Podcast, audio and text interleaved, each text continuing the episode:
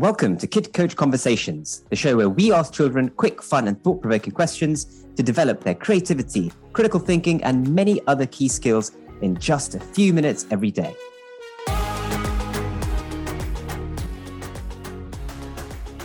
Hi, my name's Kevin, founder of Kid Coach and dad of two kids. As a parent, I was always wondering if I was doing enough with my children, so I started writing questions for them that were quick and fun to talk about but also built key 21st century skills I knew they would need. When I shared the questions with other parents, they loved how it launched more meaningful conversations at home, and the Kid Coach app was born. Turns out that this approach is perfect for parents of 6 to 12 year olds who want to be more hands on in their children's development, and for those seeking conversations to get their kids talking and thinking, but who only have five minutes a day to do so. So if that's you, then stay tuned because you're about to hear exactly how it works. In these episodes, my team and I will be asking lots of different children questions straight from the Kid Coach app, and you'll see how we can build the skills that matter the most simply through conversation. This week we spoke with Eliza and Lucia, aged 11, about whether or not children should be able to set their own subjects at school. As it turns out, they already go to a school with some freedom on what they learn, and they had some great insight onto how useful they've been finding it.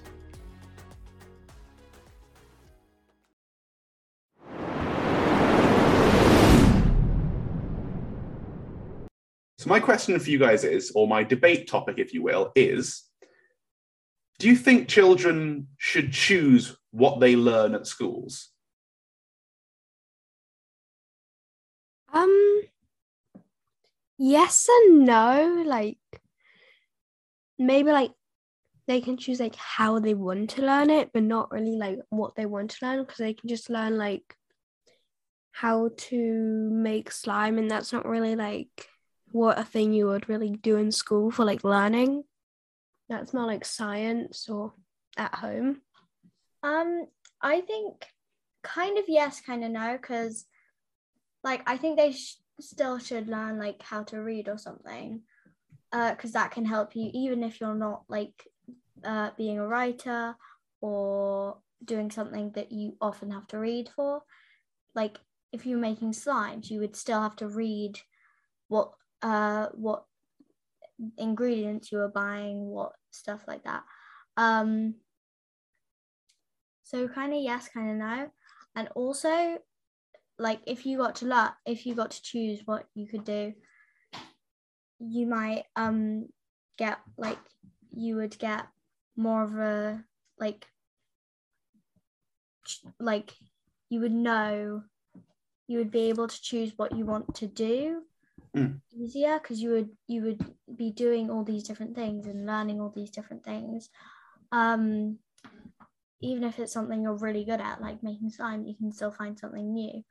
Um and i think i think that would be okay but you would still have to learn like stuff like maths because you might want to know okay how how much would this be if i was buying all this stuff to bake cakes and stuff Okay.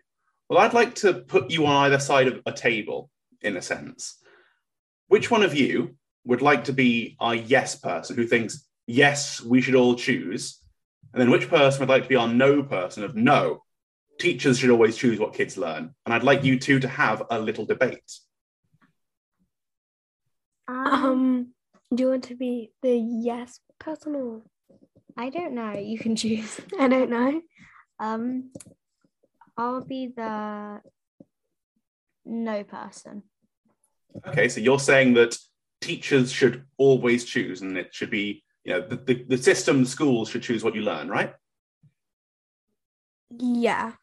Which means, Lucy, you're on the side of children should always choose what they learn, how they learn it, and when they learn it. So this is going to be like a little kind of uh, political debate when you're back and forth and you're going to pitch your points to each other and respond to each other. So let's start with the affirmative or the yes question. So, Lucy, I'd like you to pitch to me and to Eliza why you think that children should always choose what they learn, when they learn it, and how they learn it. Um, I think children should choose how they learn it. Um, I think children shouldn't be able to choose because they're learning they're learning a, a variety of different things and still being able to not do any of those things. Because i if you were learning art science uh and like lit uh literacy or english and maths um it's it's still a bit of a variety even though it's not many things. And you can do a lot of different things with like just one of those things. Like you could be an astronaut if you learned science. Um and then even if you're not learning something in there you still would get to choose um if you want to be that. So if you wanted to be a dentist or a doctor and you you weren't learning anything about that in school you would still get the opportunity to do that. Okay. So that's a good point eliza. You have already got a variety in the schools and you already have a lot of things you can choose from. Lucy how would you respond to that? If you have to be the yes side how would you respond and argue against that? Um well i feel like she's kind of right how teachers should like choose what you learn, but it depends like how you want to learn and like how fast you want to learn and like different like speeds and like different like when like if you want to do like maths in the afternoon mm-hmm. and why why do you think it's important that kids should be able to choose don't maybe do kids know better? Or do you think the people that have you know the teachers that have studied how learning works do you think they are doing this because they know how it should be done? Um i think the teachers are doing this of how it should be done because i think many schools they, they don't really get to choose but we kind of go to a school where we get, kind of get to choose what we want to do. So mm-hmm. a very long time ago i um, experienced where you're not allowed to choose so it's kind of hard for me to remember. Um, but I think you get should get to choose like what you want to learn. I mean, like like when. But I th- think you should like study or like not study, but like have what like you would normally have in school, like maths, literacy, or English, um, and like art and stuff like that. So when when it comes to a debate like this, sometimes you have to argue points that are quite tricky to explain. So I'm going to give each of you a quite a tricky point, and I want to see if you can convince me and your opposition that it might be true, even if it is a really hard point to argue. So, Eliza, I want you to argue this point to us. A, a kid wants to say they want to learn art, they want to take art classes, right? They want to learn how to paint. But yeah the art classes, they're only done in the mornings, and that's when maths is. And because of the maths courses they're doing, they just don't have time for art. Give me a reason why that should be the case. Why why they should learn maths instead of art and not get the choice. Well, that's kind of hard because I would be on the other side with this, but mm. I think it's because even if if you're doing something like maths and you can't do art, it doesn't mean you're not going to be good at art. Like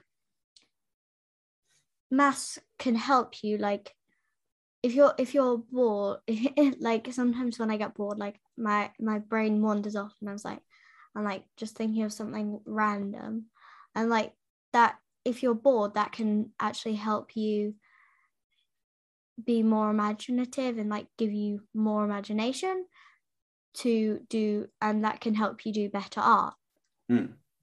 well it's a, it's a really hard thing to argue because you're an artistic person and being able to you know it's arguing that you shouldn't be allowed to do it at school is really tough to argue. But when it comes to debate sometimes you do have to choose points that are tough to think about. So similar to lucy then to give you a question what if one kid just really loves uh, loves science? They just love science so much; it's their favorite thing, and they say they want to do science every day and only science. They only want to learn science classes. Can you argue that they should be allowed to? Well, that's kind of um that's kind of hard because actually in science you would have to learn stuff that that wasn't just science like how to write how to read how to calculate different things um and to help you like do science. But also in science you can learn stuff like like maths and reading and writing. So that's still um, learning literacy slash English and maths because you're still doing them, but they're just eh, kind of in a different form. Hmm. Okay. And what do you think, Lucy? What, what's your opinion on people, you know, doing only one subject? Do you think that should be allowed? Um, no, because you like came to school to learn lots of different things and not just one thing. Because you can kind of learn science at home, like watching like YouTube videos or just like figuring out for yourself.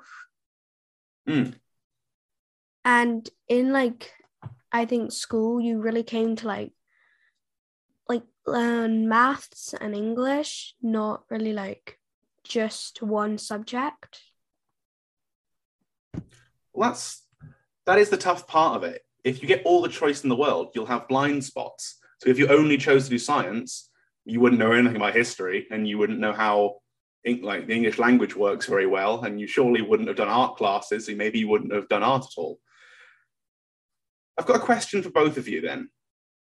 Schools do a lot of variety. You know, you get your English and your math and your science, you get maybe art classes and history and all these different classes do you think we have so many classes and so many different ones because we need to find out what kids like?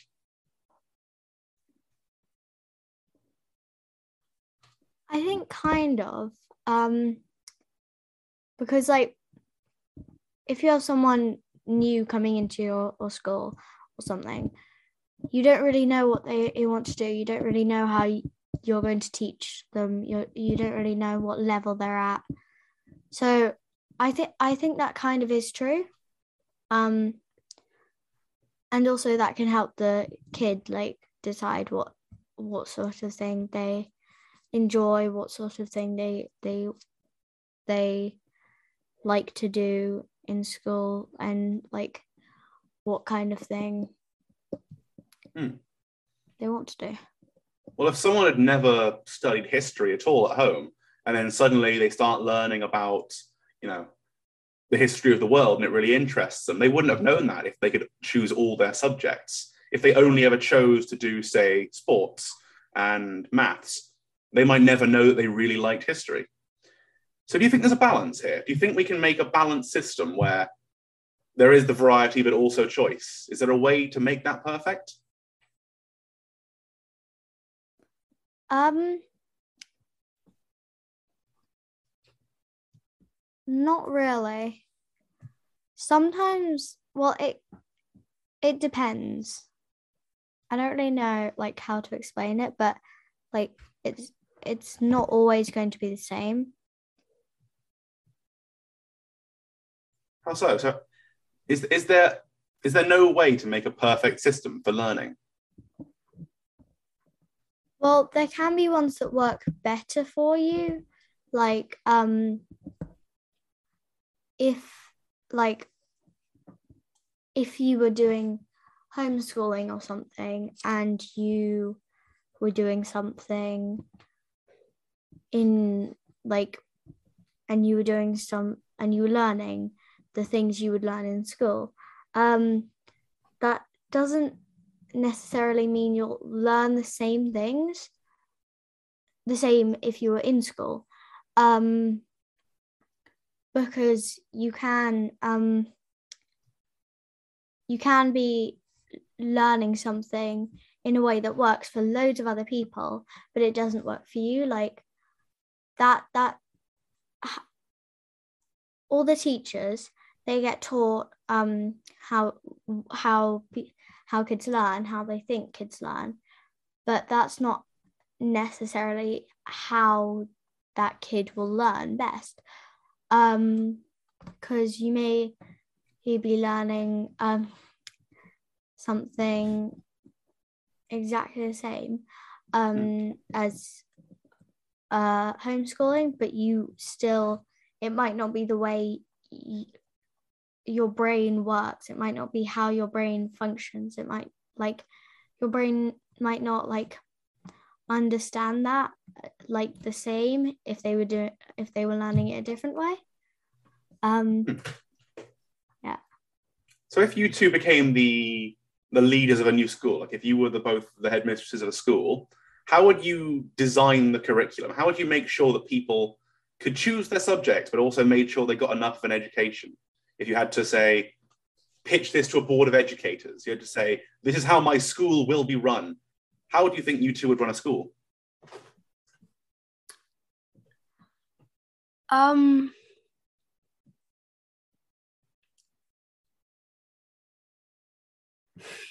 we know? Um, I would probably run it like um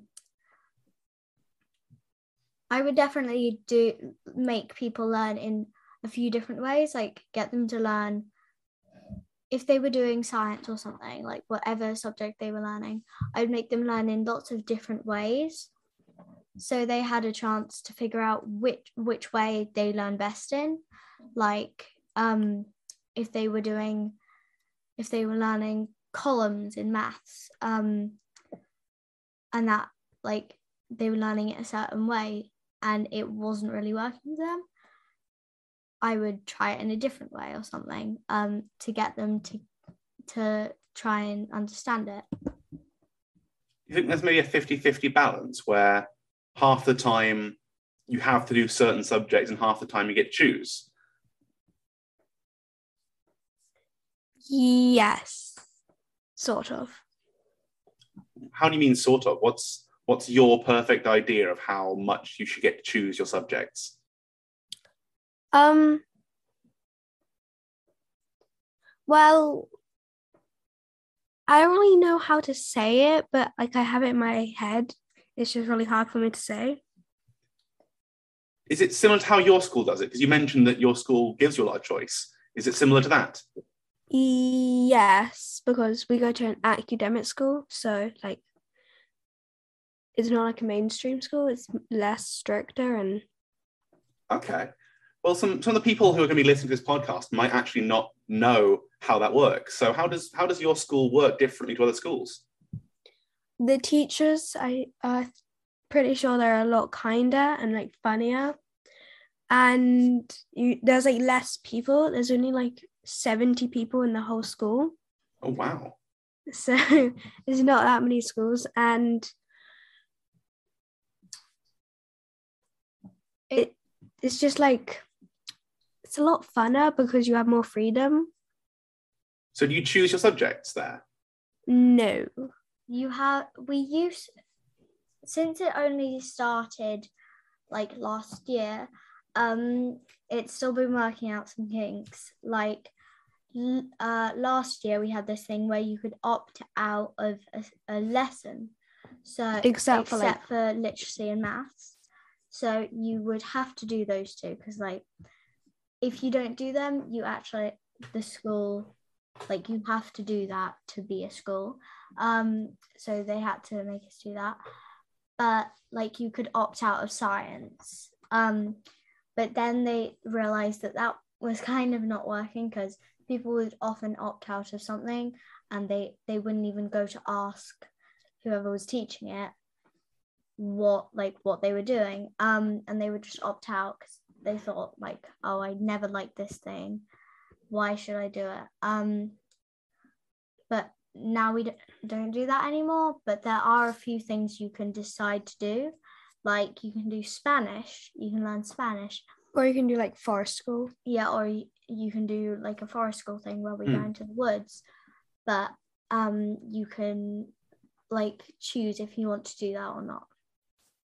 Okay. And do you think that that is a better way of learning than a regular school? It doesn't matter if the teachers are different, but the system of educating where you get that bit of choice, do you think that makes your school experience better than a regular school?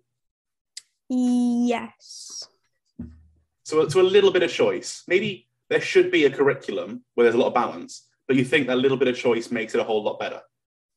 Yeah. Yeah. Okay. I see that from all the questions and debates that we've had, you guys seem to like the idea of choice, being able to choose plenty.